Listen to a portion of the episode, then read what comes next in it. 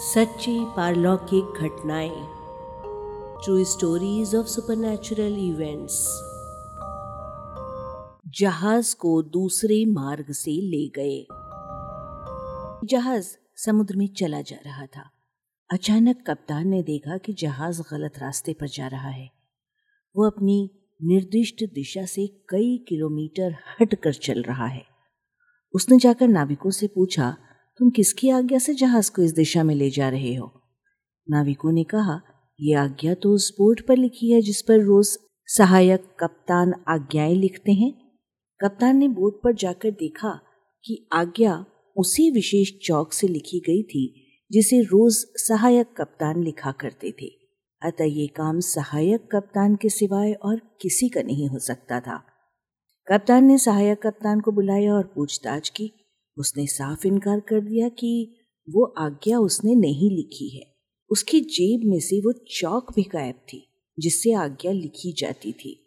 कप्तान ने सहायक कप्तान को तो ये कहकर काम पर भेज दिया कि मैं तुमसे बाद में समझूँगा। फिर उसने सारे नाविकों को बुलाकर खड़ा किया और सबकी जेबों की तलाशी ली। किसी के जेब में वो चौक नहीं निकला। कुछ देर बाद कप्तान सब कमरों में खोज खोज कर देखने लगा कि कहीं कोई आदमी तो लुका छुपा नहीं बैठा है। एक कमरे से कुछ आवाज़ सुनाई दी। वो फ़ौरन उस ओर दौड़ा। उसने देखा कि एक दुबला पतला आदमी कमरे में से दूसरी ओर निकलकर भागा चला जा रहा है। वो आदमी सफ़ेद कपड़े पहने था। उसकी जेब में हाथ डाला तो वही चौक हाथ में आ गया जिससे सहायक कप्तान आज्ञाएँ लिखा करता था। कप्तान ने उसे पकड़ लिया और पूछा, तुम कौन हो और यहाँ कैसे आए? उस आदमी ने कोई जवाब नहीं दिया। कप्तान ने कई बार कई प्रकार से पूछा, पर वो व्यक्ति चुप्पी साधे रहा। कप्तान ने उसे जंजीरों से बाँध दिया और ऊपर डेक पर चला आया। जहाज़ अपने मार्ग से बहुत दूर विचलित हो चुका था और ऐसी जगह आ पहुँचा था जहाँ बहुत ज़्यादा ठंड थी और बर्फ़ से तूफ़ान आया करते थे। इतने में कई आदमियों की चिल्लाहट सुनाई दी। कप्तान ने डेक पर से देखा, एक छोटी सी नाव थोड़ी दूरी पर जा रही है। उसमें कई आदमी हैं। कप्तान ने जहाज़ रुकवा कर रक्षा नौका यानी लाइफ बोट उतरवाई। कुछ मल्ला रक्षा नौका को खेकर उस नाव पर ले गए।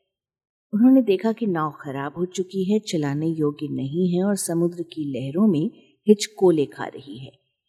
नाव पर चार पाँच आदमी थे। उन्होंने बताया कि उनकी नाव तूफ़ान में बिगड़ गई थी।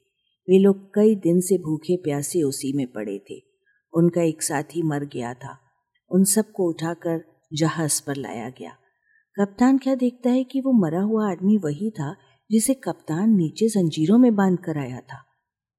कप्तान ने नीचे जाकर देखा कि जंजीर वैसे ही बंधी थी, किंतु आदमी गायब था। निश्चय ही वो मृत आदमी की आत्मा थी। जिसने अपने साथियों की जान बचाने के लिए जहाज़ का रुख बदलवा दिया था, जिससे जहाज़ उस नाव के पास पहुँच जाए और ये लोग उनकी जान बचा लें। डॉक्टर ब्रजमोहन लिखित व संग्रहित पुस्तक, भटकती आत्माएँ का ऑडियो रूपांतरण। वाचक स्वर संज्ञा टंडन, प्रस्तुति अरपा रेडियो डॉट कॉम।